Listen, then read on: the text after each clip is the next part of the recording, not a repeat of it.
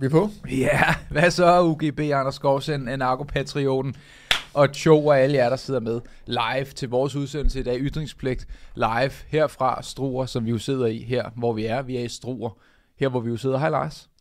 Hej Alex. Vi er, øh, vi har, øh, altså, øh, thumbnail, titel. Er ikke umiddelbart repræsentativt for det, jeg troede, vi skulle snakke om, men altså, clickbait er clickbait, Øh, så det skal vi have vi, med. vi kommer ind på det til sidst. Vi er, øh, det er simpelthen det mest øh, ligegyldige i hele verden. Det er, at øh, den ene rige dude har slået den anden rige dude, og nobody cares. Men everybody cares. Så nu, nu, nu, øh, nu tager vi den, og så clickbaiter vi the shit out of Will Smith, Big Willie style, og øh, Everybody og, Hates og, Chris, og Chris Rock. Chris Rock, og så snakker vi om til sidst. Men først så har vi ægte nyheder, der er sket ude i verden, som øh, er meget mere interessante. Meget mere interessante, og øh, har, har, en, har en reel effekt på dit liv. Måske. Måske. Så øh, vi, kan jo, øh, vi kan jo starte med at, øh, at lave en reklame. Hvis der er nogen, der ikke vidste, og det ved jeg ikke, om der snart er, men så har vi en merchandise webshop, hvor man kan købe sådan nogle her. T-shirts. Ikke lige den her, men andre t-shirts. Øh, og øh, der kan man købe med ytringspligt logo. Man kan købe det med øh, Med russisk McDonald's. øh, tankekriminelle. Alle nogle af de ting, vi har sagt i løbet af, af, af ugerne og månederne, der er gået med den her podcast. Årene, faktisk. Vi har jo i gang i flere år. Ja. Det har vi faktisk. Flere. En, to, mange. Ja. Øhm, der, så kan man finde ind på ytringspligt.com.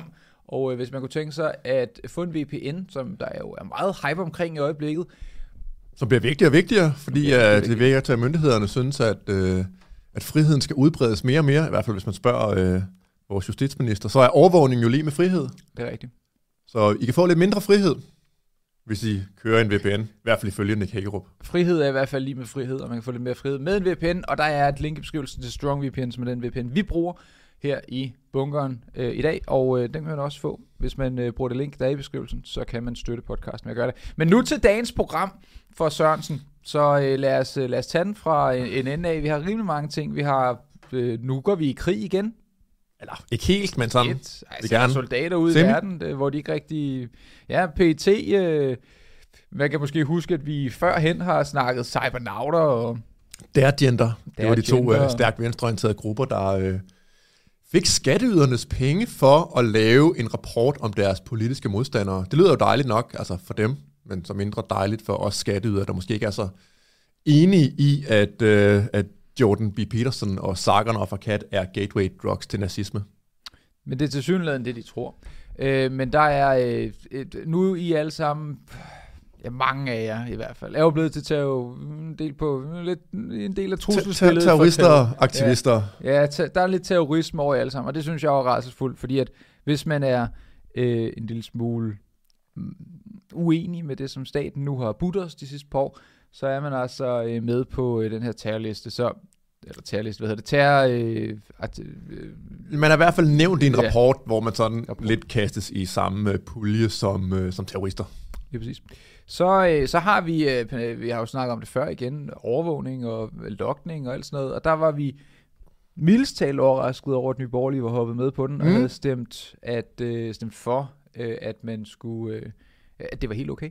Ja, ja, ja, ja. Jeg kan godt se, øh, jeg har læst uh, Lars Bøge Mathisens, uh, han har sådan et langt opslag om det. Jeg kan godt lidt se det fra hans uh, synsvinkel. Uh, man kan godt argumentere for, at det, de har stemt, kommer til at betyde måske mindre overvågning. Hvem Okay. ved? Så er der øh, Tibet, hvis der er nogen, der kan huske øh, det lille sted, der ligger ved siden af Kina. Ikke i Kina, ved siden af Kina. Øh, der var engang nogle flag, der blev taget fra folk, og øh, der blev anholdt og sådan noget. Ulovligt, det hele. den sag har nu kørt i ni år, var ikke 13. Jo. Jo. Jo. jo. Jo. Jo. Jo. Jo. Og øh, så, er der, øh, så er der selvfølgelig alle det her ballade øh, til Oscars, og så er der også, hvor mange ukrainske flygtninge skal vi have, øh, og, øh, og, og, og, og, for, og politiet, der ikke har lovhjelm. Som det er. Dengang ikke om små pelsede dyr, men om Cykler. jernheste. Jernhest. Så, øh, så det er det er planen for i dag. Så øh, velkommen til, og jeg håber, at, øh, at øh, hvad, hvad tænker vi her? Det kører. Det lader til at køre. Og B.S. Christoffersen, han har ret. Husk at smide et like. Lad os, øh, lad os starte stille og roligt ud med øh, en af de tunge øh, ting her. PT. Øh, jeg kan lige sende dig den artikel, jeg har her, hvis ikke du allerede Jeg har. tror, jeg har den her. Okay. PT har lavet en øh, ny trusselsvurdering. Det gør de jo hvert år. Jeg synes næsten, det er oftere end hvert år. Jeg synes, vi har den hele tiden. Men det kan være, at det er mig, der tager fejl. Men de har i hvert fald lavet en ny trusselsvurdering i forhold til terrorisme. Og de laver, de, ja, de laver den hver år. CTA, altså Ja. Center for Terroranalyse, laver den her trusselsvurdering hvert år. Og det er jo sådan en slags øh, åben kildes version af deres... Øh, de har jo nogle, en masse interne dokumenter selv, hvor der er nævnt navne og grupperinger og sådan noget. Det her det er bare sådan en overflyvning over, hvad de sådan lige synes, at der generelt øh, er af trusselsbilledet. Og det, det er faktisk ret interessant at, øh, at læse med på, fordi det, det siger selvfølgelig noget om øh, truslen mod Danmark. Ja, ja, bevares. Men det siger også en hel del om myndighederne og deres syn på, hvad ekstremisme er. Skal vi tage den øh, direkte fra PT's hjemmeside? Så, øh, så, så kan vi tage artiklen bagefter, hvor vores øh, øh, gamle ven øh, Maja jo er med. Inden fra øh, hjemmesiden her, inden fra PT's hjemmeside, som i øvrigt ser ud som om, at de, øh, de har i hvert fald sparet på, øh, på, på hjemmeside design. Det må man De sige. har en øh, ASPX. Og kan du lige sende mig det link der, fordi jeg har kun selve rapporten her. Jeg tror lige det er råd afsted. Har du lige... Bum, bum, bum. Jeps. Så inde på, øh, på deres, øh, det er en nyhedsartikel, der er der i dag. Terrortruslen mod Danmark er fortsat alvorlig. Den største terrortrussel mod Danmark er, og danske interesser udgår, udgår, udgår fortsat fra personer, der sympatiserer med militant islamisme. Nu skal vi se, hvad det er, de så vil sætte i den samme bog som militant islamisme. Herunder grupperne Islamisk Stat, Al-Qaida. Altså dem, der putter folk i orange tøj og skærer hovedet af dem og den slags. Det illustreres blandt andet ved, at der er afværet et markant antal terrorangreb i Danmark, og det understreger, at terrortruslen mod Danmark fortsat er alvorlig. Det viser den seneste udgave af PT's vurdering af terrortruslen mod Danmark, der for første gang også indeholder en beskrivelse af truslen fra såkaldte, og hold nu fast, hold nu fast, folkens, antimyndighedsekstremisme. Det er også et dejligt langt ord. Det er et dejligt langt ord. Antimyndighed. Men det er, øh, og det er jo i et eller andet, altså, jeg, er jo ikke, jeg synes jo ikke, at den her podcast er ekstremisme.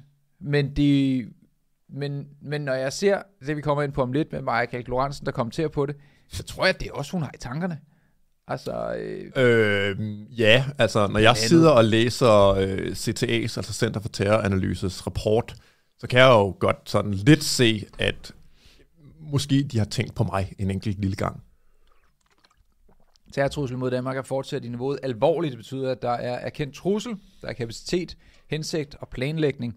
Det vurderer PET's Center for Terroranalyse i den årlige vurdering af terrortrussel mod Danmark. Jeg citeres uh, Michael Harman, der er chef for CTA, øh, Center for øh, Terroranalyse. Terroranalyse. Risikoen for, den enkelte dansker bliver berørt af terror, er meget lav. Men det er PET's vurdering, at der fortsat er personer i Danmark og i udlandet, der udgør en terrortrussel mod Danmark. Samtidig er der i Danmark afværet en markant, et øh, markant antal terrorangreb øh, de senere år, og det er med til, at vi vurderer, at terrortruslen fortsat er alvorlig. Øh, når, når jeg tænker på terrorisme, så tænker jeg på flyvemaskiner, øh, World Trade Center, jeg tænker på øh, Biler, der kører ned igennem gågader og den sådan slags. noget. Jeg tænker simpelthen ikke, at der skulle, at folk som sidder og tænker, mm, uh, den der, de der myndigheder, som, som fjernede 6.500 jobs fra minkbranchen, at det er, altså folk, der ikke kan lide dem, det, det synes jeg ikke er terrorisme. Det ikke, Mm, altså, mm, nej, men altså, når man så læser selve deres rapport, så står der også noget om, at øh, de mest øh, sandsynlige øh, aktioner, der kan laves fra det her segment, det er sådan noget med fyrværkeri. Altså som for eksempel, at øh, jeg gik jo med til de der Men in Black øh, demo. Den første, altså den mest hardcore af dem, der gik øh, ind igennem København og skød fyrværkeri til alle sider. Øhm, det er sådan noget, det virker som om, at de har i tankerne, som om, at det er en slags terrorisme. Og det synes jeg er, ja, man, det, man kan sagtens sige noget grimt om at gå og skyde fyrværkeri øh, ned af Vesterbrogade. Øh, men er det terrorisme? Det er, øh, jeg synes, lidt at flytte grænsen for, hvad øh, der er terrorisme og hvad der ikke er. At sortklædte mænd går og skyder kanonslag. Altså, så kunne man med, med nogen ret også sige, at øh, de fleste sådan, hardcore fodboldtilhængere, der går rundt og kaster med sten og øh, skyder med kanonslag, at de også er terrorister. Og det synes jeg ikke, de er. Der er forskel på at være min idiot og være terrorist. Vi kan jo øh, tage deres beskrivelse af det. Et nyt afsnit for anti-myndighedsekstremisme. Første gang beskriver den årlige trusselsvurdering truslen fra såkaldt anti-myndighedsekstremisme, der øh, accepterer og i tale sætter nødvendigheden af at anvende vold mod eksempelvis folkevalgte. Nødvendigheden af at anvende vold mod folkevalgte. Der har jo altid været folk, der har sagt, åh, jeg vil godt nok have lyst til at slå øh, Mogens i hovedet, eller Giv ham anden. en kindhest Altså, af den øh, anden verden. Det sker med udgangspunkt i covid-19-pandemien, der dog ikke i sig selv er en væsentlig drivkraft for terrortruslen i Danmark, men som har medvirket til at gøre trusselbilledet mere komplekst. Folkestyret er en grundlæggende, er en grundlæggende forudsætning for det danske samfund, og når trusler Der vil jeg gerne, der vil jeg gerne stoppe dig. Det er, man, man ser deres, øh, deres præmis her, altså at øh, folkestyret er en, en grundlæggende præmis for det danske samfund. Nej, altså, det, det er ikke korrekt. Man kunne godt forestille sig, at der ville eksistere et dansk samfund, hvis vi havde en anden styreform, end at de folkevalgte, de sad og, og raflede med vores frihed. Lad, lad os sige, at øh, dronning Margrethe var rigtig dronning, altså vi havde... Øh, vi havde monarki, ikke kun sådan noget konstitutionelt, konstitutionelt monarki, hvor øh, de sidder og, og tvinges til at skrive under på lovene, og hvis de ikke gør det, så bliver vi bare en republik inden for 15 minutter.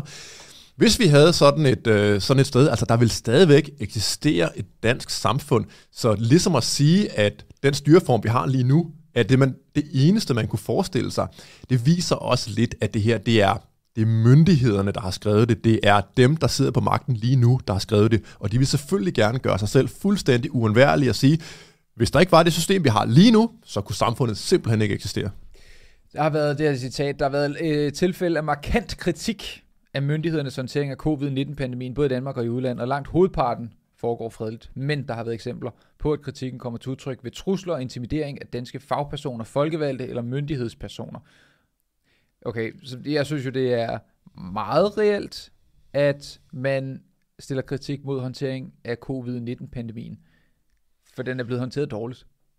Så Ja, det må man sige. Det, må, altså, det må næsten være uden for enhver diskussion, at det er blevet håndteret helt vildt ringe. Altså, det har været indbegrebet af øh, gråsbuer med kanoner, øh, tilgangen, man har haft til det. Og vi har ikke engang set øh, de endelige konsekvenser af alle de skadevirkninger, den her massiv, vanvittige nedlukning, den har øh, forårsaget i hele verden, og også i Danmark. Så, men jeg vil også godt angribe lidt det der med, at de siger, at, øh, at øh, myndighedspersoner er blevet troet, og folkevalgte er blevet troet og intimideret og sådan noget.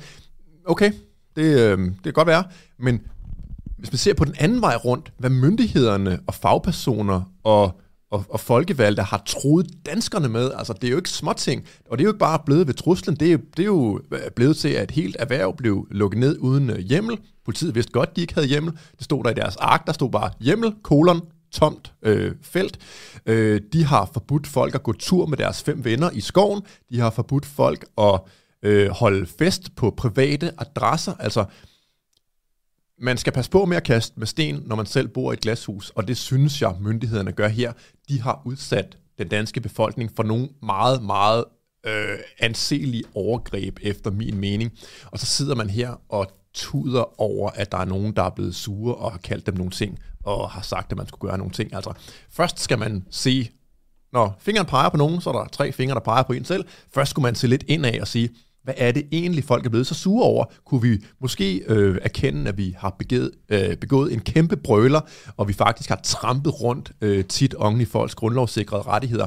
Men den øh, erkendelse er jo ligesom ikke noget, man har lyst til at komme med sådan noget her. Der er det bare ekstremister, og de er forfærdelige, og hvis man har været imod det, og så er man sikkert bare en terrorist.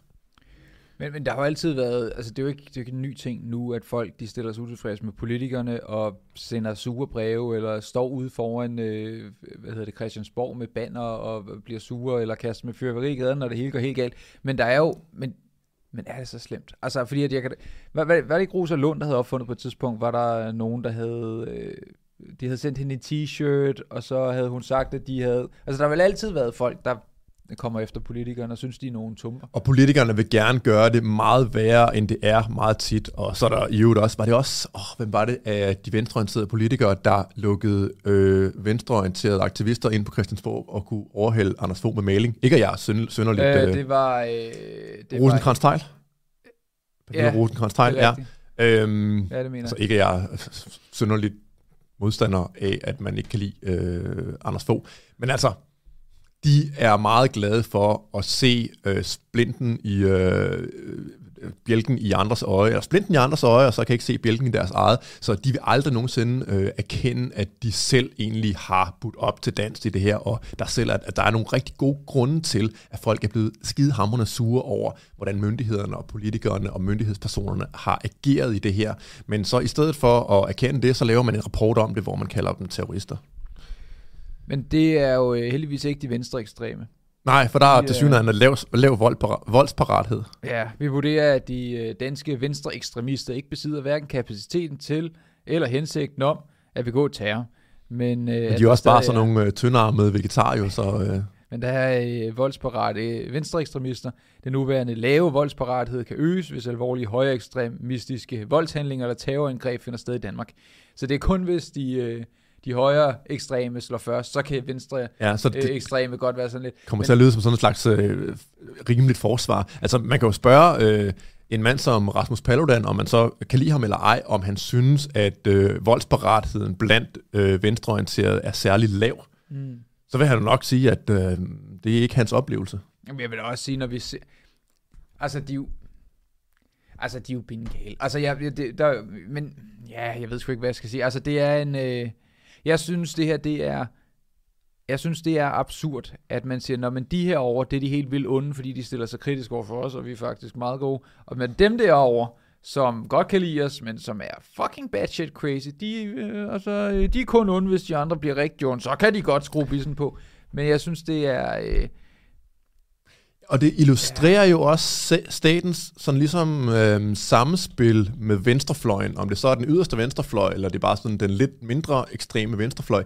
Det er jo sådan, at de har nogle af de samme interesser, altså venstrefløjen og staten, fordi venstrefløjen vil jo gerne have staten til at være større, skatten til at være højere, regulationerne til at være højere, alle sådan nogle ting, og det er meget, meget nemt at op, øhm, det er meget, meget nemt at overbevise magthaverne om, at de skal have mere magt. Og det er jo derfor, at venstrefløjen typisk er mere populær blandt magthaverne, end højrefløjen er, fordi det er sgu nemmere at være gode venner med, med, med dem, der gerne vil give en mere magt. Så det kan godt være, at de er sådan lidt, ah, de er sådan lidt voldelige nogle gange og sådan noget, men de vil jo faktisk gerne have en kæmpe stor stat, og hvis der er noget, statsmagten er interesseret i, så er det da, at statsmagten er kæmpe stor. Så man kan se, at der er sådan en, en symbiose imellem de her mennesker, fordi de basalt set vil nogle af de samme ting.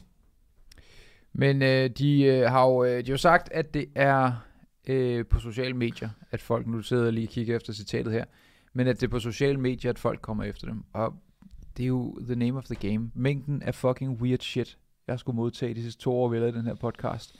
Det er sådan, det er at dukke op og nogle gange sidde og, og snakke med folk. Og jeg er da ikke i tvivl om, de får meget værre, end vi gør. Det kan godt være, at vi nogle gange taler til et segment, der er meget ivrige til at henvende sig. Men, men jeg er da sikker på, at, øh, at alle de politikere, der sidder derude, får fucking mange weird henvendelser. Altså om det er ham der, der knækker knoerne på sin billede, og hvad den hedder, øh, billedet ude i Møllerparken, whatever. Ja, de, øh, tyk indvandrer, hvad den hedder? Øh, mm, er han i Folketinget? Ja, ja, Frigrøn, hvad den hedder?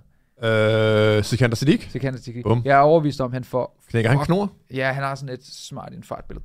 Øh, men jeg er overbevist om, at han får sindssygt meget hate, og meget af det er, for eksempelvis det med hans far, synes jeg var ekstremt øh, out, altså over, over linjen. Det var, det, var, det var slet ikke i orden, at altså, det, det er jo dårlig adfærd for folk, men det er jo det, de må, øh, må finde sig i, fordi at de har valgt det job, de nu har valgt. På samme måde, jeg må finde mig i, at der er folk, der ringer til mig fucking konstance, og sender mig e-mails med mærkelige beskeder, og alt muligt, hvor det, det er sådan, det er. Altså, det, det, Det er sjovt, at du får så meget. Jeg synes... jeg får masser til dig. Jeg har jo været din sekretær i første, Det første fordi- år eller sådan noget af vores øh, samarbejde. Der, øh, det, lige da vi startede Yndlingspligt, der var det sådan lidt, at folk de ringede fucking dag og nat. Nogle gange klokken 3 om natten. Så, øh, kan, kan, du ikke lige give telefonen til Lars? Hvor lidt, Hvor, yes, vi sover ikke ske sammen. altså, vi, er- Jo, værsgo. we are friends, but we do not uh, live together. Øhm, og nu er jeg jo så bare øh, gjort mig lidt mindre tilgængelig. Men hvad hedder det? Så jeg er da ikke i tvivl om, selvfølgelig får de hate. Selvfølgelig får de hate. Det skal de også have. Særligt fordi de er offentlige øh, personer, der sidder i regering. De skal have hate. Fordi at, øh, hvordan skulle de ellers kunne tilpasse det, som øh, befolkningen synes, der er det rigtige? Jeg, jeg synes også, det er i meget stor udstrækning en god ting, at de mærker modstanden for deres basalt set ofre tit. Øh, hvis de overhovedet ikke kunne mærke nogen som helst form for pushback i forhold til, hvad de går og udsætter os andre for, så tror jeg, de vil gøre mere af det. Så jeg kan også sige, ja, hvis du ikke kan klare det, så skal du finde et andet job, quote unquote. Ja, men øh, altså, jeg skal se, om jeg kan finde det her citat. Var et citat, lidt efter. Øhm, okay, her der har vi øh, betydningen af anti-myndighedsekstremister for terrortruslen. Jeg synes, vi skal tage den her side. Det er på side... Øh, Jeg har den 4.1. den er rigtig. CTA påpeger, at CTA, det lyder næsten ligesom CTU fra øh, 24 timer. Previously Det er lang tid siden, jeg har 24. set 24 timer. Det var en fucking fed serie. Øhm, ja, nogle gange så går jeg faktisk ind, og så søger jeg bare 24 series, for lige at se, om der er kommet et eller andet nyt, fordi at, ja, der, der, må gerne komme en eller anden revival fanfiction. Ej, jeg, jeg tror men CTA påpeger, at den aktuelle vurdering af terrortruslen, der udgår fra antimyndighedsekstremister, er behæftet med usikkerhed. Dette begrundes med, at det trusselsbillede, der er forbundet med disse aktører, er af forholdsvis ny dato, og derfor har kort øh, historik i Danmark. Det mest sandsynlige anti-myndigheds ekstremistiske terrorangreb i Danmark er et angreb, der udføres af en soloterrorist eller en mindre gruppe, som befinder sig i periferien af eller uden for de større anti-myndighedsaktivistiske protestmiljøer. Det er nogle fucking lange ord, de kommer med. Ja, det er vildt nok. Okay, så her der kunne jeg forestille mig, at man tænker på sådan noget Men in Black, for eksempel. Altså, Ja, ja, at det vil være nogle af dem. de mennesker, der er tættest tilknyttet Men in Black, er dem, som vi holder mest øje med, for det er dem, der er størst sandsynlighed for, at de går ud og kaster kanonslag i postkassen hos... Øh, Morten Bødskov eller øh, den slags. Den slags. Langt hovedvægten, langt hovedparten af de myndighedskritiske grupper og netværk er fredelige. Hey, vi er fredelige øh, myndighedskritiske øh, gruppering. Ja, vi er meget fredelige. For det meste er jeg meget fredelig. Ej, men også som konstellation, ytringspligt, det er jo ikke fordi, vi går ud og opfordrer folk til at gå ud og... Du har dine ting, ikke? Everybody have their problems, ikke også? Ja, jamen, jeg går ind for, for selvforsvar. Øh, så ja, men her i, i ytringspligtsregi, der sidder vi bare og snakker om tingene. Vi er fucking fredelige. Øh, men et mindre antal personer øh, skete en bevægelse øh, væk fra et snævert anti-lockdown-fokus, der var covid-19-protesternes oprindelige formål, til et radikaliseret antimyndighedsekstremistisk fokus. Og der, der kan man se, at, øh, at myndighederne måske nok har kommet til at skyde sig selv lidt i foden, fordi at øh, man jo til at starte med, altså i deres historie her, så startede folk med at være kritiske over for lockdowns. Og nu er det så bare mundet ud i en sådan mere, altså ifølge dem i hvert fald, mm. mere øh, kritisk bevægelse, der har sådan mere generelt øh, udsyn på, at myndighederne er nogle spader. Øh, så man kan sige, øh, og det, det kan jo næsten sige at være positivt for sådan hele samfundet, at man har gjort en masse mennesker meget, meget anti-autoritære. Og der er mange, der har fået øjnene op for, at myndighederne måske ikke altid er deres venner. Øh, og så har, har det covid-19-tingen øh, her bare været sådan en slags øh, øjenåbner for de folk, eller noget, der har sat noget i gang hos folk, der så bliver til noget mere. Så hvis man øh, som øh, stat og myndighed gerne vil sørge for, at der ikke kommer de her øh, såkaldte øh, ekstremister, så skulle man måske tænke lidt over, hvad man udsætter folk for. Yep. Fordi der er tit en grund til, at folk de ikke kan lide myndighederne. Og hvis man ikke giver dem øh, mulighed for at... Altså, hvis man ikke giver folk en grund til at hade en, så er det også nogle gange, så hader folk sgu ikke en. Så det er tit, at øh, det er sådan øh, tryk, avler modtryk og den slags ting. Men det kommer man selvfølgelig ikke til at se nogen erkendelse af, tror jeg.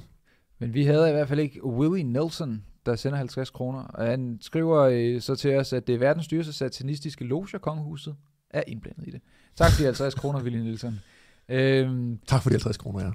Jeg fortsætter jeg tænker her. Dette kommer for eksempel til udtryk igennem øh, fremsættelse af trusler mod folkevalgte og visse myndighedspersoner, opfordringer til vold eller referencer til en påstået kommende borgerkrig, der skal straffe landsforrædere. Altså, hvor mange, hvor mange tror du er med på den bølge? Fordi Jeg er godt klar over, at der er et par stykker, der er med på den. Øhm, og jeg kan jo, altså, jeg kan se sådan det generaliserede billede af en, der måske har en Great Dane som sit øh, bannerbillede på øh, Facebook, et billede af sig selv i en Brøndby-trøje, og så et dansk flag henover. Altså, jeg, jeg, kan, jeg, kan, jeg kan forestille mig, hvordan at der er folk, men hvor mange mennesker mener det? Hvor mange mennesker mener, at det er så landsforræderagtigt, at vi skal starte en revolution? Og jeg tror ikke, at det er... Jeg tror simpelthen ikke, at det er nok til, at jeg vil sige, at det var tiden værd. Ja, det er, Måske godt, det er et godt spørgsmål. Altså, i et gennem socialdemokratisk land som Danmark, øh, tror jeg ikke, der er... Øhm, du vil ikke kunne finde øh, bred opbakning til noget, der lignede en borgerkrig. Øh, det, det vil du simpelthen ikke. Altså, vi er for homogene, vi, siger jeg som sådan helt befolkning. Mm-hmm. Øh, og, øh, og folk er simpelthen for øh, øh, autoritære og for glade for Rød Rose i chatten og Mette Frederiksen og den slags ting. Sådan helt generelt til, at der vil kunne være en modstandsbevægelse på sådan øh, borgerkrigsniveau. Det bliver sådan en meget lille borgerkrig. Det er sådan, at det er 99,9% mod 0,1%. Det, det er sådan noget den retning, det vil øh, Jeg tror, jeg, jeg munde tror ud i. fandme ikke engang, det vil være 0,1%. Men jeg kan godt forstå, altså, den, mm, at det er den retorik, nogen bruger, fordi jeg kan godt se rationalet i at sige, nu er vi simpelthen blevet udsat for så meget. Altså, øh, mit erhverv er blevet lukket. Jeg må ikke klippe folk i min frisørforretning. Jeg må ikke tjene penge til mine børn. Jeg må ikke gå tur med folk. Jeg må ikke træne. Mine børn måtte ikke gå til deres fritidsaktiviteter. Nej, nej, mine børn skulle, øh, spærres. I, ind derhjemme, og, og, og 4. klasses elever skal undervises på Zoom. Altså, der er blevet gjort så meget øh, hæsligt, hæsligt mod folk. Så jeg forstår godt frustrationen, hvor man kan svinge sig op til den retorik, der siger, de er ansvarlige, de skal straffes på et tidspunkt. Øh, og folk bliver jo super meget frustrerede, fordi at de ved jo godt, de fleste mennesker, at de ansvarlige ikke bliver straffet, fordi at de ansvarlige er systemet, og systemet synes, at det her det er en basalt set en god idé, og det synes de fleste mennesker også. Så jeg forstår godt, at der er en kæmpe frustration hos de mennesker, og det kommer så til udtryk øh, nogle gange ved meget, meget øh, hård retorik imod myndighederne. Det bemærkes, at anti-myndighedsaktivister og anti-myndigheds anti-myndighedsekstremister ofte er til stede i de samme online miljøer, såvel som i fysiske miljøer, og der kan derfor relativt hurtigt ske en radikalisering fra aktivist til ekstremist. Hvad siger Så- du til så- den? Jamen, jeg siger til det, at de åbner jo porten for, at alle, der ikke kan lide myndighederne, er et skridt væk fra at blive en terrorist. Det Når, når man siger, at en aktivist, basalt set sådan en, der står og banker på grydelåg uden for Christiansborg, og mener, at Mette Frederiksen, Frederiksen ikke skulle have slået alle minkene ihjel uden, uden hjemmel. Når man siger, at der kan være ganske lille afstand mellem aktivister og ekstremister, jamen så er det meget nemt at, øhm, at bare male de her mennesker som kommende terrorister, og det kan da selvfølgelig have en enorm betydning i forhold til, hvad man så øh, måske øh, synes, man har ret til at gøre ved dem på et eller andet tidspunkt. Så når man skal gøre noget slemt med andre mennesker, så skal man starte med at prøve at male dem i et meget dårligt lys, og ligesom blande dem lidt sammen med folk, man ikke kan lide. Altså ligesom øh, cybernauterne og Dergenders rapport prøvede at blande alle mulige øh, helt Jordan B. Peterson og Richard Spencer og sådan noget. Altså, Ja, altså prøver at blande nynazisme ind i folk, der egentlig bare er, øh, dem selv? ja, er, er nationalkonservative eller liberale eller et eller andet, så så man ligesom øh, den idé, at de også kan gøres noget ved på et tidspunkt, fordi de er jo nærmest lige så slemme, og, og den ene kan jo blive til den anden rigtig hurtigt, så jeg synes, det er, øh, det er bekymrende at læse, at man sådan siger, at, øh, at den ene kan blive til den anden lige pludselig, og så står vi altså bare med et kæmpe terrorproblem, og så kan man jo sælge det til politikerne på et tidspunkt og sige, nu skal der gøres noget ved de her mennesker, der danser rundt og siger, at Mette Frederiksen er et slemt, øh, slemt menneske og, øh, og børnenes fjende og alt sådan noget. Øhm, så man åbner porten for, at der kan ske nogle ting i fremtiden, som ikke er særlig rare. Man åbner især porten, og det har jo gjort under hele coronaperioden, en port til, at du meget hurtigere er kriminel. Du er meget ja, ja, hurtigere ja. kriminel, hvis ikke, du må ikke være sammen med dine kammerater under coronaen. Du må ikke øh, spille kongespil i fældeparken, hvis I var mere end 3 eller 5 eller 10, eller hvad det nu har været på det tidspunkt. Øh, nu begynder de at køre det her ud med, nej, du må først drikke, når du er 18. Der er jo ikke nogen, der kommer til at fucking respektere. Altså selvfølgelig kommer man ikke til at så sige, nå jamen så lad bare være. Så er det bare et spørgsmål om, man gør noget ulovligt i stedet. Og jeg ved godt, man snakker meget om glidebane og sådan noget, men det skulle da først, så begynder det at være sådan en, nå, jeg har allerede gjort en ting, der var lidt ulovligt, nu gør jeg den næste ting, der er lidt ulovligt. Hvad med bare at lade fucking folk drikke deres øl og spille deres kongespil? Og, øh, og, og være sure på politikerne på internettet. Altså, det, det er da helt okay. Men, men ja, der, der, ja, men lad, lad os Jamen, som, som du nævner, altså lad os sige, at øh, under næste nedlukning, jeg håber ikke, det kommer, men Jo, jo, bare se. Ja, ja, jeg tror også, du har ret. Men under næste nedlukning, så øh, laver en eller anden øh, universitetsstuderende, whatever, øh, sådan en, øh, en øh, kongespil for frihed-agtig ting Ja. i parken, hvor øh, han og øh, hans øh, ni kammerater, øh, er der ikke, kan der ikke være fem på hvert hold i øh, kongespil? Det kan der sikkert. Øh, og så, dem ind, hvis man har... det kan der nok. Ja. Øhm, og, og så laver han det arrangement, hvor de fredeligt står og spiller kongespil og drikker øl nede i, øh, i fældeparken. Og så er det med den her logik, så er de meget, meget få skridt fra egentlig at blive terrorister, fordi mm. at aktivister, som de er nu, kongespilsaktivister, forsamlingsforbudsaktivister, øhm, så er de bare øh, ganske få øh, kongespil fra lige pludselig, og ikke kaste med små træting, men så kaste med bomber. Altså, det er jo logikken her. Og den logik er fuldstændig hen i vejret.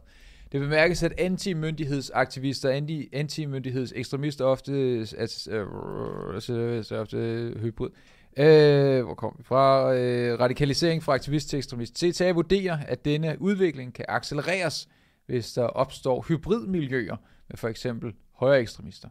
Hvad er et hybridmiljø? Det er noget, de har Prøv fundet på. Det. Men der er jo, altså, der er jo fælles mængder i alle mulige miljøer, hvor man har noget til fælles med nogen. Øhm, og man kan sige, at det, der er til fælles for nogle af de her mennesker, der ikke har kunne lide øh, nedlukninger og, og grove overgreb på basale frihedsrettigheder, de er jo også sådan klassisk set højorienteret, mange af dem. Der har jo ikke været en meget, meget stor venstreorienteret øh, protest imod det, der er sket de sidste to år. Så man prøver lidt igen her at sige, mm, højreorienterede mennesker, nationalkonservative, den slags ekstremister, de er nok også til at sådan kunne blande lidt sammen med de her kommende terrorister. Så øhm, det hele det sådan peger i retning af, at de ikke kan lide modstandere af lockdowns, og de nok heller ikke særlig godt kan lide højorienterede mennesker. Men det er jo så det interessante her, fordi hvad nu hvis det havde været øh, et andet sted? For hvis vi tager sådan noget som den næste paragraf her, står der personer, der er antimyndigheds ekstremister, opfattet som modstandere, der øh, kan opleve at blive udsat for intimidering, trusler og i yderste tilfælde vold. De mest sandsynlige våben, der kan tages i anvendelse at anti, er ved et anti ekstremistisk angreb i Danmark, er kraftig fyrkeri, mindre hjemmelavede bomber samt brændstiftende anordninger som molotov, cocktails, andre former for ildpåsættelse. Hvis man tog et andet sted i verden, lad os tage øh, Ukraine, og, og man så så, hvordan at de gik imod... Øh, Folk, der vil krænke deres frihed. Og, og så hylder vi dem. Men lige så snart, at det er, er, er vores egne politikere, som mildstal har gjort et rigtig dårligt stykke arbejde her på det seneste, så er det lige pludselig på grænsen til terrorisme. Altså det, øh, Ja, men det, det er jo øh, den slags ting, at de fleste magthavere, også de fleste øh, mennesker i et land, de kan aldrig, eller de har i hvert fald meget svært ved at se undertrykkelsen i deres eget land. Altså, det, det kan ikke ske her. Det kan ikke ske for os. Vi er jo demokrater, vi er, vi er noget helt andet end derude i verden. Så øh, klassisk set, så er folk meget, meget dårlige til at kunne øh, erkende, at de selv øh, lever under et styre, der måske ikke er sådan uh, direkte 100% øh, klassisk diktatur, totalitært, men i hvert fald som der stille og roligt spiser bid efter bid efter bid af friheden. Og så imens at øh, den frihed bliver spist, så skal man så læse om, at man sandsynligvis er en ekstremist eller en kommende terrorist. Hvis man har noget øh, højt, højlydt at sige om den udvikling. Eller øh, på et sigt, så kan det være, hvis du er troll på Twitter. Altså, jeg tror virkelig, ja. at det er den retning, det går. Øh, lad, os, øh, lad os tage den her øh, side her færdig. CTA vurderer, at antimyndighedsekstremisme, terrorangreb kan rettes mod øh, kritisk infrastruktur eller symbolmål i form af bygninger, der kan relateres til myndighederne eller pandemibevægelsen, øh, bekæmpelsen samt folkevalgte og andre politikere eller specifikke repræsentanter fra visse myndigheder. Trusler og chikane mod politikere, offentlige myndighedspersoner og fagpersoner foregår især via sociale medier – Disse ytringer fører stort set aldrig til voldelige handlinger, men CSA vurderer, at sådanne tilkendegivelser øh, potentielt kan påvirke visse psykisk uligevægtige eller meget påvirkelige personer til at begå vold, der kan have karakter terror. Risikoen for at blive udsat for trusler og chikane afhænger i høj grad af den enkelte persons eksponering i offentligheden og eller involvering i enkeltsager. Det er jo klart. Ja, hvis man er stærkt involveret i at krænke øh, øh danskernes frihed, Barbara Bertelsen, jamen så kan det godt være, at man øh, er lidt mere interessant for mennesker, der ikke kan lide, at øh, der bliver trampet rundt i øh, på ens øh, basale friheder. Så ja, det giver da øh, egentlig utrolig god mening, at dem, der er værst, også er dem, folk er surest på.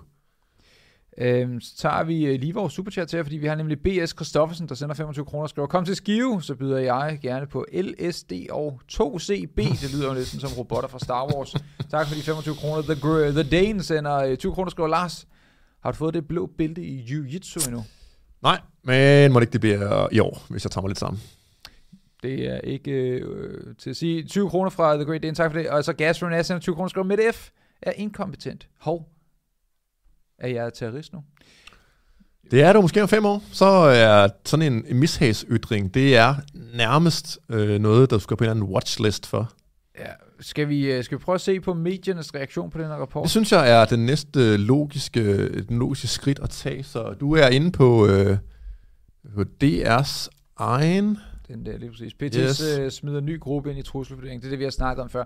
Så har de øh, to folk, som de har spurgt øh, ind til det. At man kunne så tænke, kan vide, om de tager nogen, som ikke er enige. Det kunne eksempelvis være nogen, som er kritiske over for regeringen eller sådan et eller andet. Øh, men eller nej, de kunne de tage har... en, der er det ene, og en, der er det andet, måske. Ja, ja, øh, men de tager øh, personen, der står for det, har markeren bag CTA, øh, jeg kan ikke huske, hvad han hed, Michael, eller hvad han hed, og så tager de øh, simpelthen også... Øh, Vores ven? Gode gamle, gode gamle Maja. Så øh, chefen for CTA, lad os starte med ham, Michael Harman, han understreger, at det er vigtigt og meget væsentlig forskel, man skal holde sig øh, for øje. I Danmark må man heldigvis mene, hvad man vil. Det må man jo så ikke helt til, men det, det, det, det mener han. Øh, det er også derfor, at vi skiller mellem aktivisme og ekstremisme, hvor og, øh, aktivisme lige bare, er okay. lovlig politisk virksomhed og ikke har vores interesse. Men alligevel, at de, de, hvis man læser deres egen rapport, og det var garanteret ja. det, du tænkte, så øh, virker det jo som om, at de faktisk også interesserer sig ret meget for aktivisterne, fordi de siger jo selv, at der er ganske, altså der kan være ganske få skridt imellem, man er det ene og det andet. Så at sige, at øh, Nå, men det er jo lovlig politisk virksomhed, og det har ikke vores interesse, Tibet, øh, flag, lovlig øh, politisk virksomhed, øhm, det passer jo simpelthen ikke, og PT har interesse for dem, der udøver lovlig politisk virksomhed. Det viste øh, hele øh, Tibet-sagen. Det kom frem, at, at PT øh, også havde en, en finger med i spillet i forhold til, hvad der skete der, i forhold til lovlige, lovlige demonstranter. Um, så han prøver ligesom at få det til at lyde som om, at ah, men det, uh, det er kun de der uh, slemme semi-terrorister, vi har interesse for. Nej, ikke helt, hvis man læser deres egen rapport.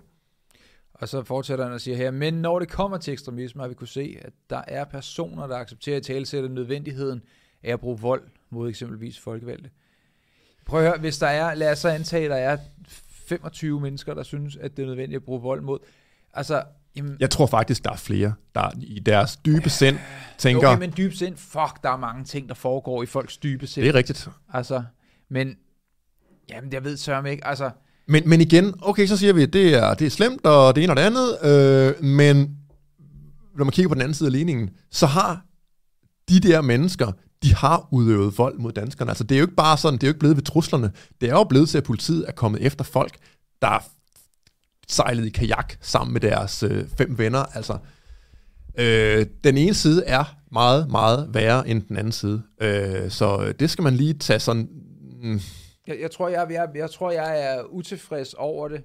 Eller jeg er utilfreds over det, fordi at jeg synes, at sådan noget som vores program bliver sat i bås med terrorisme.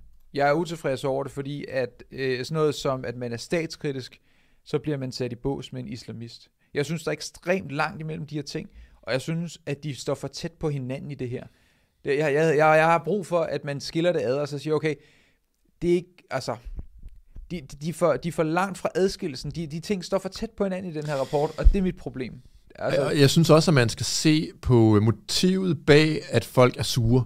Altså, øh, militante islamister, deres mål øh, er jo, og grunden til, at de er sure, det er, at de mener, at Danmark er et alt for frit samfund, og vi skulle have indført et kalifat, hvor man øh, skulle øh, høvle nogle øh, homoseksuelle ud fra nogle høje bygninger, hvor kvinder ikke skulle kunne gå ud uden en, en mandlig ledsager og den slags ting. Deres mål er totalitært man kan ikke sige, at øh, folk, der siger, øh, hey, skal vi ikke overholde grundloven, og skal vi ikke lade være med at øh, sætte folk i fængsel for at holde en fest i deres egen garage, øh, og den slags ting, der, de menneskers mål er jo ikke ufriheden og det totalitære, så det stikker jo i helt forskellige retninger. Den ene gruppe vil angribe friheden og afvikle den, altså øh, basalt set venstreorienterede og islamister. Den anden gruppe vil sige, bliv mig fra livet, jeg vil have lov til at opføre mig, som jeg vil, bare jeg ikke skader andre, og, og så kan vi godt være venner. Så man kan, og blande de to ting sammen, synes jeg, er, der er en meget stor kvalitativ forskel i, hvad de to grupper vil. Michael Hermann han øh, fortsætter og siger, at nogle af strømningerne eksisterede før pandemien, men vi vurderer også i høj grad, at nogle har en levetid hensides pandemien. Vi vurderer, at nogle af de her personer og grupper, som har et ekstremistisk tankesæt, har andre dagsordner, som de kommer til at hænge øh, deres ekstremisme på, og den årsag vurderer vi, at det er løsrevet fra pandemien. Ja, øhm, han modsiger jo faktisk en lille smule øh, rapporten, men det... Øh, Men, men han ved jo godt, at de fleste mennesker ikke læser øh, rapporten, så han kan jo sige, hvad han vil nærmest. ja, men så er der Og- en og- anden, der også kan sige, hvad øh, hun vil, og det her det er så en person, lad os lave en god introduktion til hende. Øh, Øh, damer og herrer, vi har øh, på øh, et tidspunkt i ytringspligt lavet en dramatisk, jeg har lavet en dramatisk overrivning, eller rive, jeg rev en øh, rapport igennem. det var dit øh, Paul Nyrup Rasmussen moment. Det, det var bare mit moment, var det så. Det var med Paul Nyrup Rasmussen moment, det er, når han går rundt og siger, Lone, Lone, Lone, det var noget, han sagde hans kones navn på. Men, øh, men ja, i hvert fald, vi, så øh, hende har vi snakket om før, fordi at de lavede en rapport, hvor de øh, havde fået penge af øh, Trykfonden, der var formidlet ud igennem noget, der hed Alliancen, som PET formidlede. Så det vil sige, det var, øh, og de kaldte det på det tidspunkt, står ikke på deres hjemmeside længere, men der kaldte cybernauterne sig for øh, et feministisk kollektiv. Øh, og øh, cybernauterne er i virkeligheden ikke rigtigt, det er ikke en virksomhed, det er ikke en, øh, en, øh, en, en forening, som jeg har læst mig frem til, så er det egentlig bare et, et, øh, et andet navn, som Michael Lorentzen har givet til hendes enkeltmand, enkeltmandsvirksomhed, som hedder øh, Bitchcraft Consult. altså, ja, det siger også lidt om, at øh, man er på en vis fløj i dansk politik, når Så- det hedder Bitchcraft Consult. Så, så det er øh, så det, det er sådan lidt, der er lidt bias der i forhold til, at, at, at det. Men så, øh, så de havde lavet den der rapport, og Om, om, om giftige maskuline fællesskaber øh, på nettet, hvor man basalt set godt vil have alle til at ligne enten nynazister, eller folk, der er på vej til at radikalisere folk til at blive nynazister. Ja, jeg synes, det er helt forfærdeligt, at jeg hader den her måde med, at man gør alle mænd til de onde. Alle mænd er, åh, hvor er I bare... Ja, farlige." nej, ikke alle mænd. Mænd, der opfører sig som mænd og har maskuline tanker om politik, sådan noget Ja. mere, klar dig selv, øh, forsørg dig selv, øh, den Forsørg slags. din familie. Forsørg altså, din ja, ja. familie, og, og øh, kvinder føder børn, og mænd Hvis forsørger du er dem den og sådan noget. mindste sådan, øh, konservativ eller stoisk, så er du ond. Øhm, Ja, for fanden. Stoicisme, det er, og og det er også sjovt nok, at der er nogle filosofier, der simpelthen bare clasher med det, de venstreorienterede tror på, fordi det at, at kontrollere sine egne følelser, og at være rolig og, og, og eftertænksom, og ikke lade sig rive med af, af følelser og stemninger, sådan til højre og venstre, det er jo ikke noget, øh, venstreorienteret basalt set er særlig øh, interesseret i, fordi så kan man ikke tale til folks irrationelle følelser på den måde, de gerne vil. Så stoicisme er, er sådan en slags øh, mod, modgift til øh, moderne øh, feminisme og venstreorienterethed, fordi det er sådan noget med, at ah, tænk dig lidt om, lad være med at gakke helt ud, lad være med at sige, "Wii!" hver gang du øh, hører et eller andet, du ikke kan lide, øh, tænk dig en lille smule om, og lad være med at opføre dig som en femårig øh, skoledreng. okay, men bare for at runde øh, hendes instruktion af. Hun er selvudnævnt feminist. Hun er... Øh, og, og, og så er hun, lad os sige, mændenes modstander. Og øh, det er så hende, som PT har givet penge til at undersøge, hvorfor mænd er onde. Og jeg kan lige, øh, jeg har en, øh, jeg har fundet agtindsigten øh, frem her, som jeg fik af PT i sin tid. Øh, til Lars Granersen, bla bla bla, fra politiets efterretningstjeneste. Øh, de skriver så, at der, der, der, der hernede til sidst, vedrørende den offentlige støtte til Dergender, cybernauternes projekt herunder undervisning og workshop, samt rapporten under indflydelse, kan PT oplyse, at projektet i 2020 fik bevilget i alt 510.350 kroner af skatteyderne. De fik jo et nyt projekt, det vil slet ikke været indover. Det kan vi lave et helt afsnit om. Oh, vi har nej. et øh, nyt projekt, der kom ud her for nogle måneder siden. Øhm, som Og var lidt i samme stil, men der, Ja. som vist nok også er finansieret af selv samme folk. Nå, men øh, hvor en alting er, nu skal vi til hende i artiklen her. Vi kan se et billede af, at hun sidder og ser rigtig glad ud på det her screenshot fra nyhederne. Jeg ville også være glad, hvis øh, jeg havde Øh, det forhold til medierne, mange penge, ja. som hun har. Øh, der kan vi se hende. Hun sidder og ser glad ud, og øh, det er godt for hende. Maja Kalk Lorentzen er researcher og rådgiver hos Cybernauteren. Igen, Cybernauteren, det er bare et navn for hendes enkeltmandsvirksomhed, Bitchcraft Consult. Der arbejder med cybersikkerhed, digital forståelse research af teknologiske fænomener og internetkultur. Og jeg vil lige sige det, og jeg har sagt det før, nu siger jeg det igen. Hun gør faktisk et udmærket, hun gør faktisk et godt stykke arbejde i forhold til det her med, at unge mennesker skal passe på med at sende billeder af deres øh, babser og tidsmænd og sådan noget til hinanden. Det været ude at lave foredrag om, eller workshops om på efterskoler. øh, det, har, det, det, det her kollektiv, hvad, mm-hmm. øh, de har lavet noget materiale om det. Materialet er faktisk udmærket. Eller det, det, det er godt, og jeg synes, det er vigtigt, at man, øh, og det ved jeg godt, at du siger, at det er forældrene, der skal lave det. Nå ja, det er bars. Men, men, men vi er i en tid, hvor det er ekstremt svært for folk men, at forstå. Men mange ting, som de gør, er jo heller ikke altså, finansieret af skatteyderne, som nej, jeg forstår nej, det. Så, så jeg vil gerne give ros der, hvor ros skal gives, og øh, jeg vil ikke sige, at bare fordi jeg ikke kan lide et aspekt af en eller anden person, at øh, jeg så nødvendigvis vil kaste alle aspekter af personen under bussen. Så øh, ja, ja, du har en øh, pointe, men lige i det her tilfælde, der. Eller i alle andre tilfælde end det. Der, der synes jeg, hun er helt gal på den. Men hun er enig med CTA i, at der øh, kan opstå en farlig blanding. Og det er jo sygt, at Danmarks Radio har fat i hende som deres eneste eksterne kommentator. Jeg har skrevet en mail til dem og spurgt, de har selvfølgelig ikke svaret mig. Men det er en sindssyg ting, at man tager mændenes modstander og siger, hvorfor er det i øvrigt, at mænd er onde? Eller ikke kun mænd, men... Men, men, men, men den her, altså, de her mennesker, øh, corona-lockdowns modstandere, det er jo i det øh, segment, som Maja Kalk Lorentzen ikke kan lide. Altså, det er jo mænd med maskuline værdier, sådan noget med, bliv mig fra livet, jeg klarer mig selv, lad være med at angribe mig, bla bla bla. Alt det der, det er jo, det er jo lige noget for hende at gå ind i, fordi at de mennesker, som de spørger til, er nogen, hun ikke kan lide i forvejen.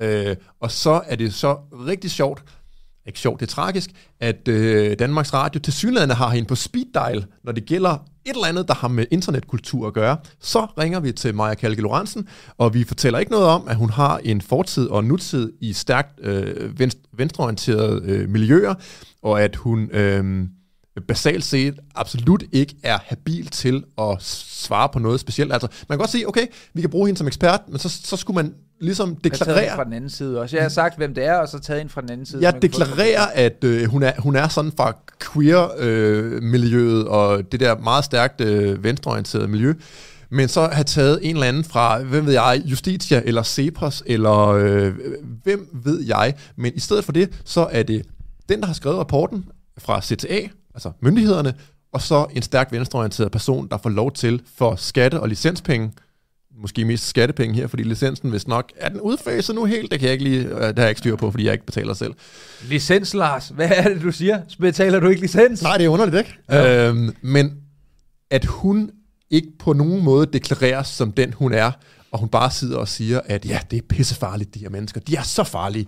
Øh, det skriger til himlen, men det giver selvfølgelig rigtig god mening, altså at en statslig aktør, der laver en rapport, altså CTA, det er Beredskabsstyrelsen, PT, Forsvars Efterretningstjeneste og... Åh, er der ikke en fjerde også? Nå, det kan jeg ikke huske. Øh, at de i samarbejde med, med statens øh, tv-station, så finder øh, en person som hende, og så laver en konklusion, som alle øh, i det her venstreorienterede øh, segment kan blive enige med. Det overrasker jo ikke nogen. Det, det tragiske er bare, at vi alle sammen tvinges til at betale for det, og øh, de så kan lave propaganda for vores penge. Maja siger, der kan ske noget krydsbestøvende rent ideologisk, så det bliver mere hadfuldt. Måske er der noget voldsparathed, der kan smitte, eller der kan opstå en konkret indgang til våben eller kamptræning. Men det kan også være personer, der i forvejen har meget konspirator som der i forvejen er meget konspiratoriske, som bliver rullet ind i de her miljøer. Hun er øh, ikke særlig glad for konspirationsteorier. Øh, Nej, det læste vi også en rapport om. Det gjorde vi. Maja øh, fortæller, at der ofte er på lukket fora, hvor tingene kan tage fart. Her føler de, at der er reel ytringsfrihed, hvor højre radikale mødes, som har en fælles opfattelse af at blive censureret væk, når de føler, at de er de eneste, der har set lyset, siger hun. Så, øh, så modstanderen man kan jo sige det samme om venstrefløjen, at de også mener, at de er de eneste, der har set lyset. Selvfølgelig, de mener også, de mener, de har Selvfølgelig, ret. alle ja, ja. mennesker mener jo, at de er de eneste, der har set lyset, basalt ja. set. Altså, der er ikke nogen, der mener, hold kæft, man nogle sindssyge holdninger. Jeg har bare, bare jeg ikke havde de holdninger, og øh, bare jeg kunne se hun lyset. Hun har da selv set sit eget lys. Altså, hun er da overvist om, at hun, hun gavner verden på bedst mulig vis, og det gør Selvfølgelig hun mener hun da det. en masse ting, men det er da bare sådan, men men hun, hun, tager, hun tager altså fejl nogle gange. Altså den der savprosa-rapport, vi øh, havde der sidste gymnasieopgave, det var jo til at lukke op og skide i. Altså, så det er jo ikke altid, hun har ret. Slet ikke. Nej, og jeg siger ikke, altså selvfølgelig må de mennesker, der sidder og laver de rapporter, de skal bare ikke lave dem for mine, eller dine, eller nogen andres penge, øhm, med mindre at de har spurgt om lov, og så får, får pengene frivilligt. Men at sidde og lave rapporter, og nu taler jeg om Dergender og Cybernauters rapport om maskuline, hvad var det, under indflydelse, øh, giftige maskuline fællesskaber og sådan noget det kan jeg ikke leve med, at de får en halv million bobs for at sidde og lave den slags propaganda, og at øh, Maja Kalk Lorentzen så er på speed dial til DR-nyhederne, når, når de skal have en eller anden venstreorienteret øh, take på ting om, hvor farlig folk, der er øh, imod øh, lockdowns og øh, trampen rundt på grundlovsrettigheder er. Det har jeg meget svært ved at kapere og leve med, må jeg nok indrømme. Tiden den flyver afsted, Lars. Jeg synes, vi skal nå at komme ind over det, som øh, dagens afsnit faktisk handler om. er, du, er du med på den? Ja, så kom du med det. Alright. Jeg synes først og fremmest, jeg ved ikke, om vi øh, kan, har sat den op til, men jeg synes lige, vi skal se en video af to vrede mænd. Nej, den ene er ikke særlig vred. Den ene er, den ene er, øh, den anden virker egentlig heller ikke særlig vred, men jeg sender den lige til dig her. Ja, så sender det gør vi, du bare. Så ser vi de her to øh, øh, rich people get into fight. Den ligger stadig på nummer 1 You know who's got the hardest? Wow. Ja, det... Øh... Okay. Vi kører den for fuld udblæsning her, så gør vi lige øh, os store, og Pissefedt. det er bare så godt det hele. Job tonight. Javier Bardem and his wife are both nominated. Now, if she loses, he can't Jeg synes, de fandme er griner. Hold kæft. Det er en komiker, der fortæller en joke. He is praying Om dem selv. Will Ah, det-. Ja. Og det er jo den måde, man skal gøre det på. Så griner man lidt af det, og så går kameraet videre. Jada, I love you. Uh-oh. G.I. Jane 2, can't wait to see it. All right? Will Smith griner. Ja, hun gør ikke. Ja. Øh, og jeg synes, det er lidt sjovt, når man ser, jeg har set klippet en gang før, sådan, jeg, jeg er ellers ikke så god til sådan noget lidt cringe-agtigt noget, Nej, men okay. Øh, og det er sjovt at se klippet, fordi han virker som om, han umiddelbart griner, som om, haha, det er sjovt. Ja, en joke. Ja, ja. Og så får han lige kigget over på øh, wifi, som vist nok har behandlet ham rimelig skidt igennem tiden. Det lader til at være tilfældet. Det har jeg ikke sådan sat mig meget ind i, men øh, kun lidt. Og så finder han ud af, uha, det var ikke så godt, jeg grinede der, fordi nu får jeg smæk, når jeg kommer hjem. Ja, Nå, men kan- der var en anden, der fik smæk til gengæld. Det var Chris. It's, that, was a, that was a nice one. Okay. I'm out here. Uh Uh-oh. oh. Richard. oh, wow. Wow. Will Smith just smacked the shit out of me. my Thi- wife's name out your fucking mouth. Og så wow, dude. Yes. It was a G.I. Jane joke. Keep my wife's name. Og det sjove er, at han har ikke nævnt hendes navn. Altså, han har bare sagt, your wife, bla bla, G.I. Jane. Sagde han Jo, jeg tror, han sagde... Sagde han Jada, Jada Pickett det- Smith, Ja, jeg sagde, Smith jeg sagde uh, and Jada, I love you. Uh, the G.I. Nå. Jane tog uh, et eller andet. Bevares, vi kører videre. Ja. I'm going to, okay? I could, oh, okay.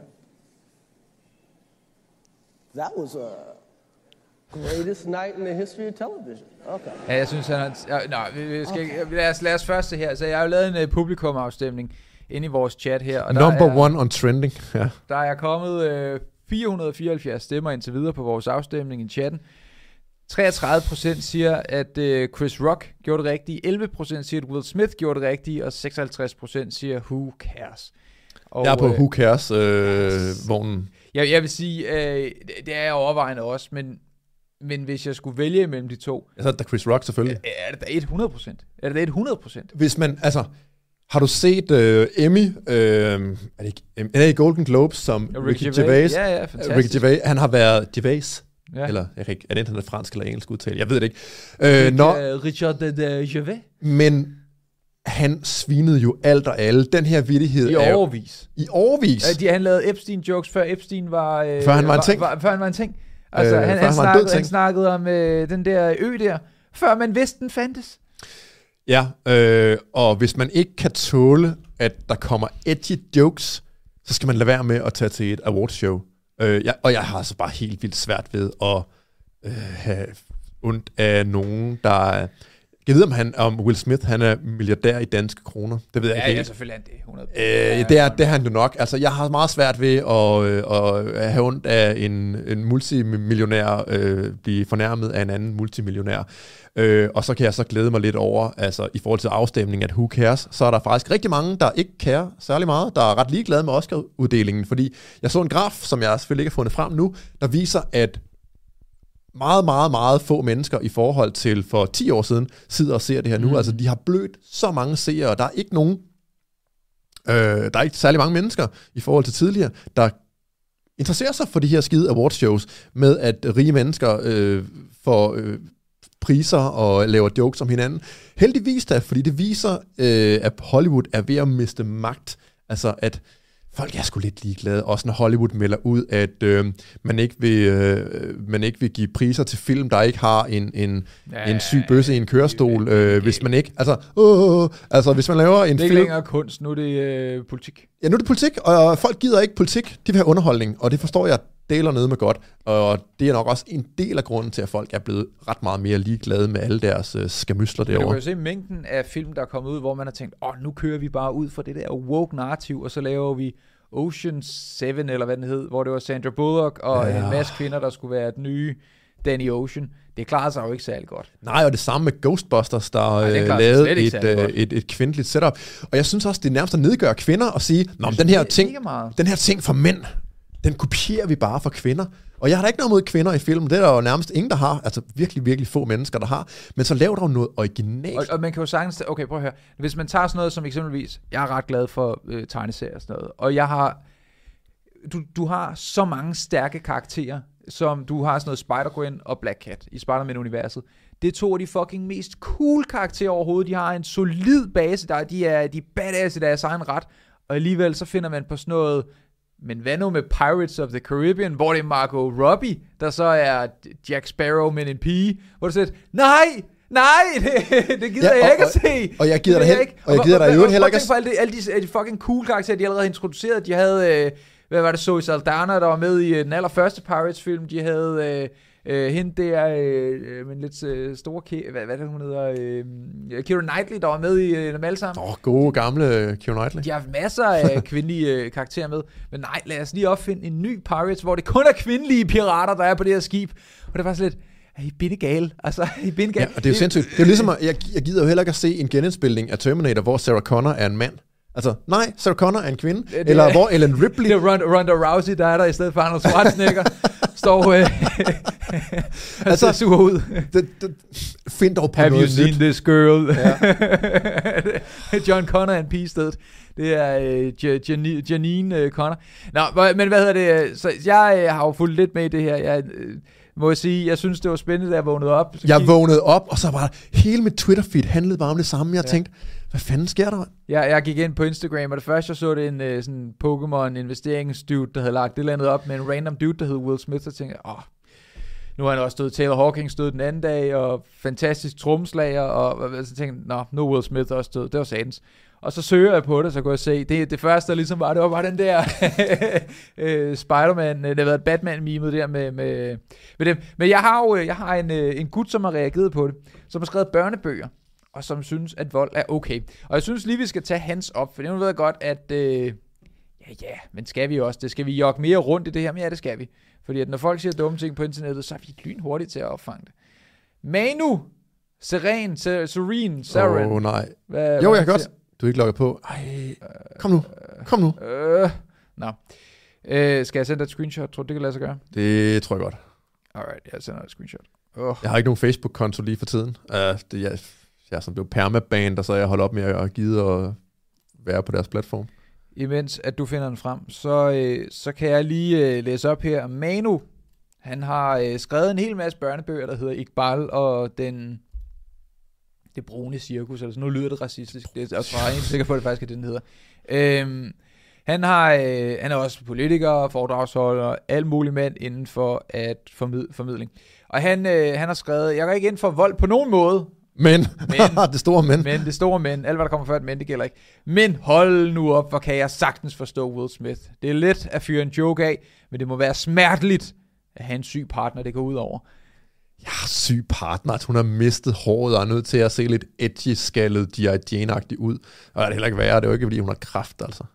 Nej, nej, men det er, men det, men det er, det er den. Og mange af de her folk, der, øh, der kom til at langt størstedelen af de folk, der kom til at de skriver, det er sådan nogle, du ved, Helle og Eva og Karina og Elisabeth, de er simpelthen, de er helt på hans side.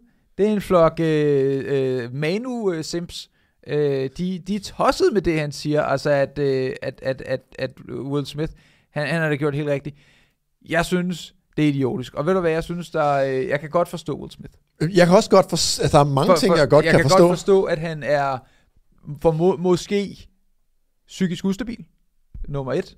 Jeg tror, der er noget, jeg tror, at når man er deroppe af, så er der et eller andet, der er i vejen. Jeg tror, at, og det her det er udelukkende tanker, jeg ved, jeg ved ikke noget om det, men jeg kunne godt forestille mig, at hun havde et eller andet, hun holdt over hovedet på ham. Så du bliver ved med at være min mand, selvom jeg er andres kvinde. og, øh, og så, øh, og, så, øh, og så, så lader jeg være med at fortælle om den fest, du holdt ude på øh, Fuck Island. På øh, Resthalø. Nå, jeg mener, med, med, fuck med Island. prins Andrew.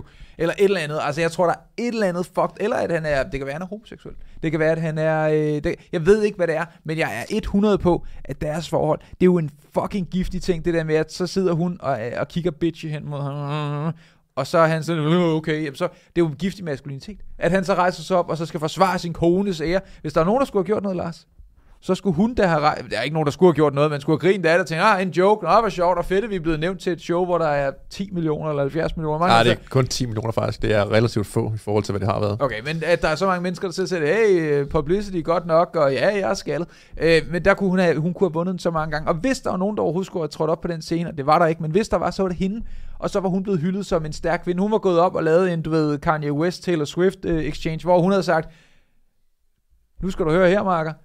Jeg har en sygdom, hvor jeg øh, taber mit hår, så jeg har lidt skaldede pletter. Det er jeg øh, rimelig øh, dårlig, øh, det, det, det, det har jeg det ikke særlig nemt med, så det gør ondt på mig, at du gør det der. Det er, det er giftigt. Så havde Chris Rock ikke nogen karriere længere. Og så havde, øh, så havde det, hende der øh, dame, der var med i Matrix-film, og hvad hun ellers har været med i, I don't fucking know. Men øh, så havde hun lige pludselig, så havde hun sat sit navn på kortet igen, i stedet for hun bare Will Smiths kone. Jeg synes, det er en skør historie. Og jeg synes, der er så mange ting, der er så meget mere væsentligt at tale om. Jeg kan godt forstå, at vi sidder og snakker om det. Alle snakker om det, og Alle så skal vi selvfølgelig det. også snakke om det. Jeg snakker om det. Men altså, at, øh, at der er folkemord i Yemen, og at Ja. øh, Danmark skal sende øh, 800 øh, 800 soldater til øh, et eller andet Østland, fordi øh, det, det har Bare ham fordi. her verdens bedste præsident, der har øh, forbudt tv-stationer og politiske partier, Zelensky. Det har han bedt om, og så skal den danske politiske klasse selvfølgelig gøre det. Der er tusindvis af ting, der er meget vigtigere. Øh, stadigvæk lockdowns og alle de der ting, men jeg tror også, det passer ret godt ind i... Jeg siger jo ikke, der er nogen, der sidder og og bestemmer om, hvilke nyheder, der skal komme ud og sådan noget. Det foregår organisk, og det er sådan lidt tilfældigt og den slags ting. Men det er sgu da meget behageligt for magthæverne og for folk, der gør nogle sindssyge ting på stor skala, der rigt faktisk betyder noget for folks liv. Det er sgu meget behageligt for dem, at folk de løber efter noget, der er så ligegyldigt. Ja, yeah, men det er da spændende. Det er et kort klip, og man kan nå at se det 10 gange. Og der så kan blive noget at snakke om, og alle folk var på forskellige sider. Det var jo virkelig sådan en, du ved, er vasen lille eller guldfarvet-agtig øh, moment. altså, så, så det var virkelig sådan en... Øh, øh, men, men... Øh, så tror jeg heller ikke, at vi kan snakke med om den. Will Smith har været ude og sige undskyld. Det kan vi godt lige snakke om faktisk. Det, det er jo altid, undskyldningerne er spændende, fordi at undskyldningerne er jo der, hvor at, øhm, da han modtog sin... Det var også meget sjovt. At han fik Oscar'en efter det her. Så, okay. Så min lillebror, han ringede til mig, og så fortæller han mig om det her, fordi jeg, jeg så bare de der, du ved, halvandet minut af det, men altså, du har så set det efterfølgende. De, han modtager sin Oscar, og han er jo...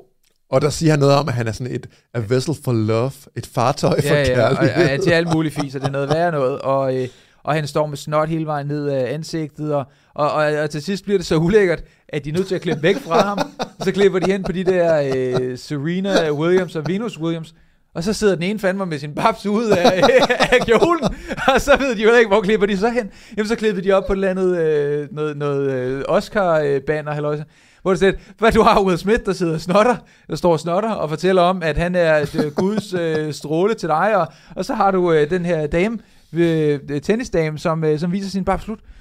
Hvad, hvad fanden gør man? Det har været en hård aften i den der producer-box. Ja, det har sat De mig har, de har omgang. virkelig, virkelig øh, haft øh, hjernen i omdrejninger. Ja, det har de. Øhm, men øh, Will Smith tog ud efterfølgende, og så festede han, han var til en af de der, øh, hvad, hvad, hvad fanden hedder det, Vanity Fair Afterparty, eller et eller andet den stil, hvor at han åbenbart øh, har øh, sunget Getting Jiggy With It. Øh, han har stået på scenen, og øh, da øh, hende, øh, Jada Pinkett Smith blev spurgt om, har det været en god aften, siger hun, det har været en smuk aften. Det har været smukt. Øh, Så skal man også svare, altså skal man svare, at det har været den mest awkward aften i mit liv? Nej, men øh, jeg vil sige, enten så under man den, eller også under man den ikke. Men det der med at tale udenom lidt, som om det ikke er der, så kunne hun sige, øh, øh, hun kunne sagtens have sagt, Det var en speciel aften. Eller? et, I don't know, men i hvert fald, øh, og øh, den sad Washington var over at trøste Will Smith, øh, det var øh, Tyler Perry var over at trøste ham, Øh, han fik øh, kram af hele banden til det der f- fest og store billeder, hvor de var glade sammen med ham, øh, øh, sydafrikanske komiker, Daily Show, hvad han hed? Han hed til Trevor Noah, øh, eller Noah Trevor? Trevor Noah? Trevor Noah, tror jeg. Noah Trevor. Øh, alle de der. Men prøv at høre. Vi gider ikke snakke mere om det. Nej, nu lukker vi den bare der. Nu lukker vi der. Øhm, prøv at vi har været i gang i en time. Jeg tror, at øh, jeg tror, at det her afsnit, det var et afsnit om, øh, om den der rapport. Ej, det var det også øh, mest, og det var også det, jeg var mest sådan øh, op i det røde felt over, da øh, vi for kort tid siden faktisk aftalte, at vi skulle øh, lave udsendelsen i aften. Øh, det er, jeg synes, jeg synes, det er en af de største nyheder i Danmark øh, lige nu, øh, at PT nok øh, sætter lighedstegn mellem folk, der ikke kan lide. Men næste afsnit, så Aktivisme. hopper, hopper vi ind i øh, forhold til politi og, øh, og lovhjemmel. Der har været rigtig mange sager her på det seneste. Øh, du sendte mig et øh, Twitter-link til alt det, der er foregået op i Aalborg. Øh, en handicappet marker, der er blevet... Øh, Jeg har fået 14 øh, unødvendige til synligheden øh, knip, øh, slag med staven, øh, og at øh, politibetjenten her ikke er blevet fyret, han er, men han har fået en af de få sådan, øh, kritikker af, af den uafhængige politiklagemyndighed, og det, det er noget med, at kun 3% af folk, der klager over politiets adfærd, de rent faktisk får medhold, og det viser i sig selv, at der er et eller andet helt galt, fordi det kan ikke kun være, at 3% har ret. Og der er 3.000 et eller andet cyklister på Amagerbro, der er blevet stoppet, uden at de måtte blive stoppet. Fordi politiet ikke lige helt har læst færdselsloven og sådan forstået den Der er rigtigt. ekstremt meget i øjeblikket, hvor politiet laver ting, som de ikke må lave, og øh, det laver vi det hele afsnit om. Vi har faktisk øh, øh, inviteret en marker ind, må vi se, om han, øh, han kan, så vi vil lige være med sin navn indtil videre, men, men, men det, jeg tror, det bliver et ekstremt spændende afsnit, og det tænker jeg med mindre, at I don't know, at der sker et eller andet helt sindssygt. Cut til om et par dage, så sker det et eller andet helt ekstremt sindssygt. Hvis ikke der sker noget helt sindssygt, så er det det, der er fokus på næste afsnit. Så går vi virkelig i dybden på manglende lovhjemmel øh, øh, hos politiet, og, øh, og alt det ballade, og Tibet-sagen med kommissionen, der er blevet taget op igen. Der er virkelig mange ting. Der er virkelig mange ting. Ja, ja, der er mange ting, der er faktisk rigtig principielle og store, og der har at gøre med vores sådan basale frihed at gøre. Godt, folkens. Vi øh, tager og hopper ind på patreon.com ytringspligt, og så øh, hyggesnakker vi lidt derinde. Og øh, det kan være, at vi øh, Og hvordan kommer man derind og støtter os? Jamen det gør man inde på, ytrings, øh, på patreon.com ytringspligt. Og øh, nogle af de historier, som vi ikke nåede ind på i dag, som, øh, som øh, eksempelvis det her med, at der kommer 100.000 flygtninge til Danmark fra Ukraine, det kunne være noget af det, vi vendte. Vi kunne også snakke en lille smule om øh, Pernille Vermund og Nye Borgerlige.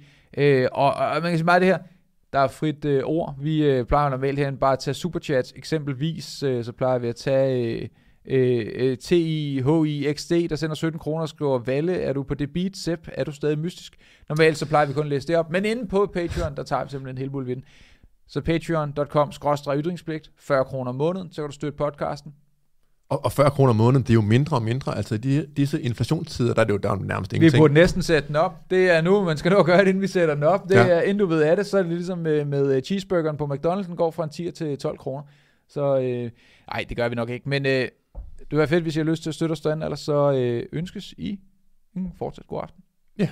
Det var ordene på gensyn. Farvel. Skide godt. Skal vi se, om vi kan få den til at virke i dag. Det vi nok